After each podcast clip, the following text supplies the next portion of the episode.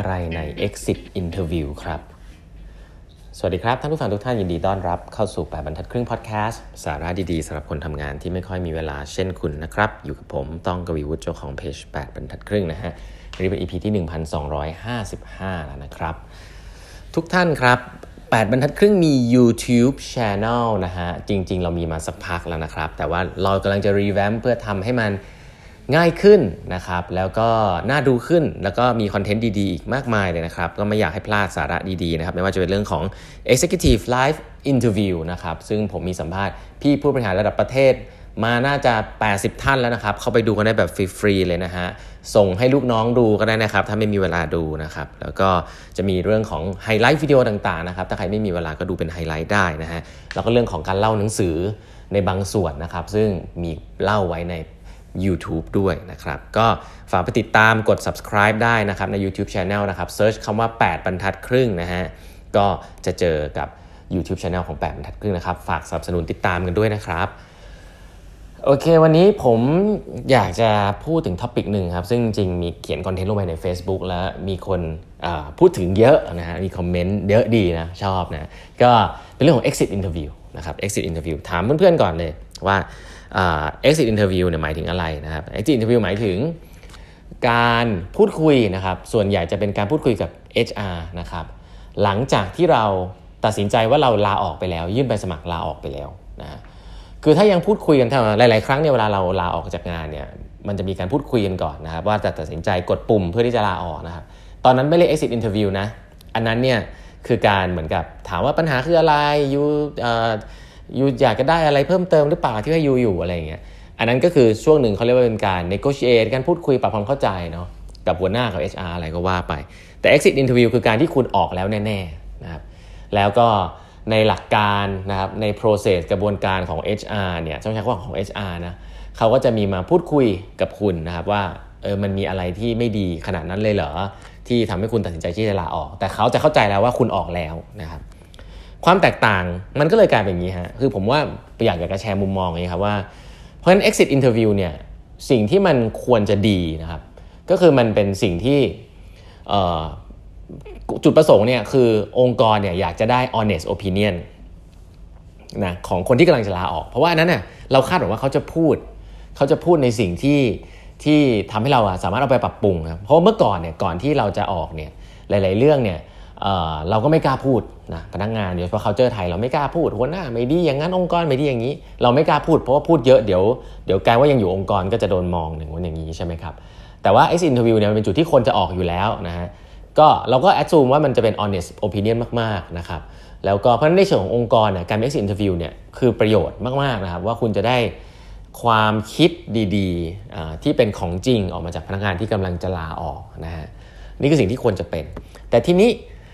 ผมก็จะสังเกตนะครับว่าสิ่งที่มันเป็นข้อเป็นพิทฟอลเราต้องเริ่มจากคอนเท็กซ์บริบทแบบนี้ก่อนนะแล้วเดี๋ยวเราค่อยมาคุยว่าเราเป็นพนักงานเราจะ exit interview ยังไง บริบทหลาย ๆ ครั้งผมก็ต้องบอกว่า HR ทำได้ไม่ดีนะครับอย่างแรกคือเรื่องของ trust นะครับ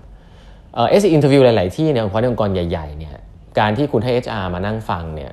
แล้วก็บอกว่าเดี๋ยวจะไปปรับปรุงเนี่ยมันเป็นเรื่องเหมือนกับ ผมต้องบอกว่ามันเป็นเรื่องที่ คนไม่เชื่ออยู่แล้วนะครับในองค์กรใหญ่ในในในทุกวันนี้เพราะว่ามันองค์กรมันใหญ่ซะเหลือเกินนะครับ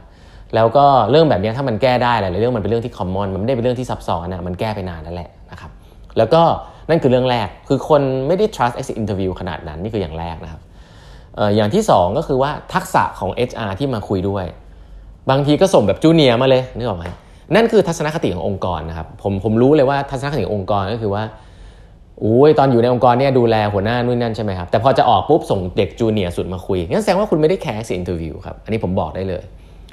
เพราะหลาย ๆ ครั้งเนี่ยตัวผมเองนะครับ เวลาต้องบอกว่าถ้าเราแคร์องค์กรจริงๆอะคนที่ควรจะมาคุยจริง ๆ คือหัวหน้างานนั่นแหละนะครับแต่เป็นคุยแบบ exit interview นะครับจะคู่กับ HR หรือไม่ HR ก็ได้ ผมก็ยังเชื่อว่าใน Line Manager คนที่ถ้าแคร์องค์กรจริง ๆ ว่าหลังจากนี้เราจะเอาอย่างกันต่อ หัวหน้างานคนนั้นแหละต้องมาฟังเองนะครับ ซึ่งส่วนใหญ่หัวหน้างานก็ไม่ค่อยมาหรอกเพราะว่าเขาก็ไม่ได้แคร์อะไรอยู่แล้วนะฮะหลังจากนั้นเพราะว่าอาจจะด้วยประสบการณ์ทำงานการมาฟังอะไรแบบจะมาฟังลูกน้องด่าทำไมอะไรเงี้ยก็นั่นก็ถือว่าเป็น leader ที่ต้องบอกว่ามีความ insecure พอสมควรนะครับที่ที่กลัวอะไรแบบนี้ แต่อะไม่เป็นไรส่วนใหญ่ให้ HR มา แต่ถ้าคุณเอา HR ที่เอ่อ officer ที่เขาไม่ได้แคร์เรื่องนี้เหมือนกันเขาทำตามหน้าที่เนี่ยคุณจะรู้เลยว่าไอ้นี่มันเป็น lose lose situation คือเสียเวลาทั้งคู่ exit interview มันมีความ unique อยู่ เพราะว่า คุณไม่ได้คุยกับพนักงานที่แบบยังอยู่อะแต่คุณกำลังคุยกับพนักงานที่กำลังจะออกไป มันก็จะบอกตั้งแต่แรกแล้วว่าคุณแคร์สิ่งนี้แค่ไหน คุณแคร์ feedback แค่ไหนนะครับ บอกตั้งแต่ว่าคุณส่งใครมาคุยแล้วนี่คือ HR นะ ทีนี้ทักษะในการคุยก็อีกเรื่องหนึ่งว่าเออคุณ uncover needs ได้แค่ไหน คุณอดทนฟังได้แค่ไหน แล้วคุณจะเอาไปใช้อะไรต่อได้ อันนั้นผมว่าเป็นเรื่องของ HR ซึ่งคุณต้องไปจัดการเนาะแต่ว่าวันนี้ที่อยากจะแตะให้นิดนึงก็คือว่า ในฐานะพนักงานที่ exit เนี่ยเราควรจะทำยังไง เพราะว่าผมก็ก็เจอน้องๆเยอะเนาะ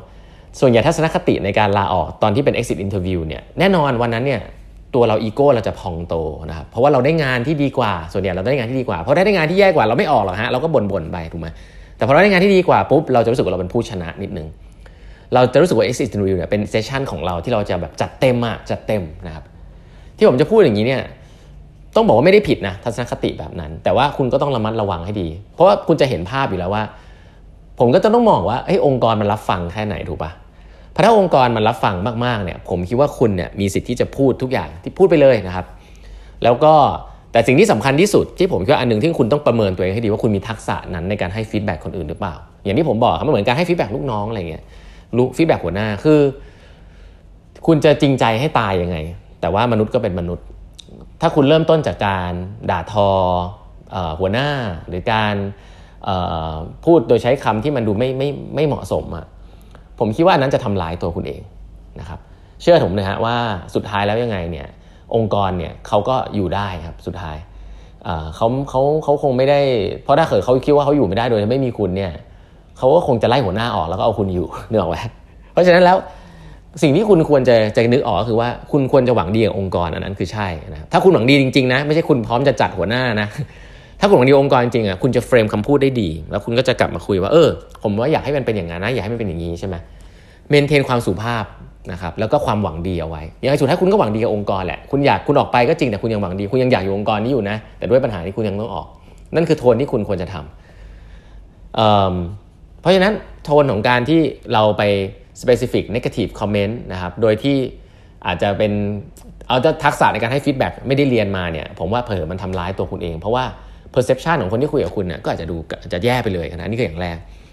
ต้องระมัดระวังให้ดีนะและอย่างที่ 2 ก็คือว่าคุณพูดไปก็อาจจะไม่มีประโยชน์เหมือนมาคุณเหมือนเป็น session therapy ระบายอารมณ์อะคุณอย่าคิดอย่างนั้นนะ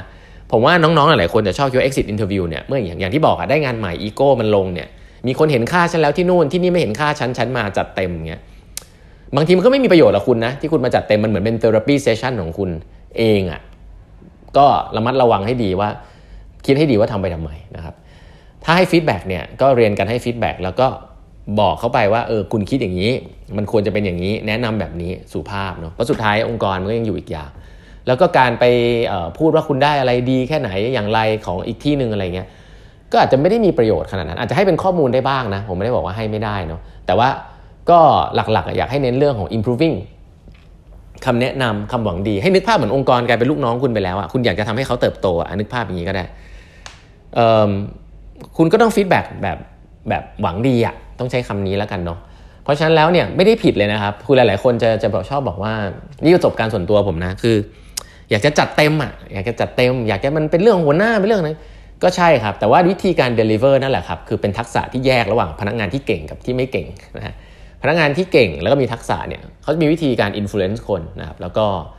ให้ feedback ที่ทำให้คนรู้สึกอยากจะเปลี่ยนแปลงนะ อีกแบบหนึ่งก็คือแบบเป็น feedback ที่เหมือนเหมือนเหมือน therapy talk คุยกับตัวเองอะไอ้แบบเนี้ยผมว่าต้องระมัดระวังเพราะหลายครั้งมันมีผลเสียกับตัวคุณเองนะครับเพราะว่าก็อย่างที่บอกอะคุณ trust HR ได้แค่ไหน มันอาจจะเริ่มจากตรงนั้นว่า HR คนที่มาคุยกับคุณเขาอาจจะไม่ได้แคร์ด้วยซ้ำเขาอาจจะเอาคุณไปด่าให้คนในองค์กรฟังต่อก็ได้ เห็นไหมฮะว่า exit interview มันมี dynamic ที่น่าสนใจแบบนี้เพราะฉะนั้นในฐานะที่ผมก็เราเป็นพนักงานเนี่ย exit interview เนี่ยไหนๆเราจะจากกันแล้วเนี่ยก็จากด้วยความหวังดีนะครับอยากให้เข้าไปด้วยทัศนคติแบบนั้น ผมอาจจะรู้สึกว่าถ้าคุณเข้าไปในทัศนคติที่แบบอยากจะจัดเต็ม อยากจะให้ทุกคนเขา recognize คุณใน exit interview อะผมว่าอาจจะไม่มีความจำเป็นที่ต้องมีสิ่งนั้นก็ได้นะครับ เพราะว่าคุณก็ต้องมีชีวิตใหม่ไปงานอีกงานหนึ่งอยู่แล้วนะครับ exit interview เนี่ยก็เป็นสิ่งที่ควรจะมีเพื่อสำหรับองค์กรนั้นๆนะครับแล้วถ้าองค์กรไม่ได้มีความจริงใจก็ไม่ต้องมีก็ได้ ผมก็คิดว่าเรื่องพวกนี้เนี่ยแหละคือกระบวนการที่ exit interview ปัจจุบันในเมืองไทย ผมก็ไม่ค่อย work เท่าไหร่ บางทีมันเป็น lose lose situation เนาะแต่อันนี้ก็เอามาเล่าให้สู่กันฟังครับว่านี่ความเห็นเนาะแล้วก็ยินดีนะครับตอบอผมว่า comment ไว้ได้ใน Facebook อันนี้เรื่องนี้น่าสนใจดีนะครับว่า exit interview เนี่ยแบบไหนถึงจะดีนะครับวันนี้เวลาหมดแล้วนะครับ ฝากกด subscribe แปดครึ่ง podcast แล้วก็แปดครึ่ง YouTube channel ด้วยนะฮะ แล้วพบกันใหม่พรุ่งนี้กับแบบแพทครึ่ง podcast ครับ สวัสดีครับ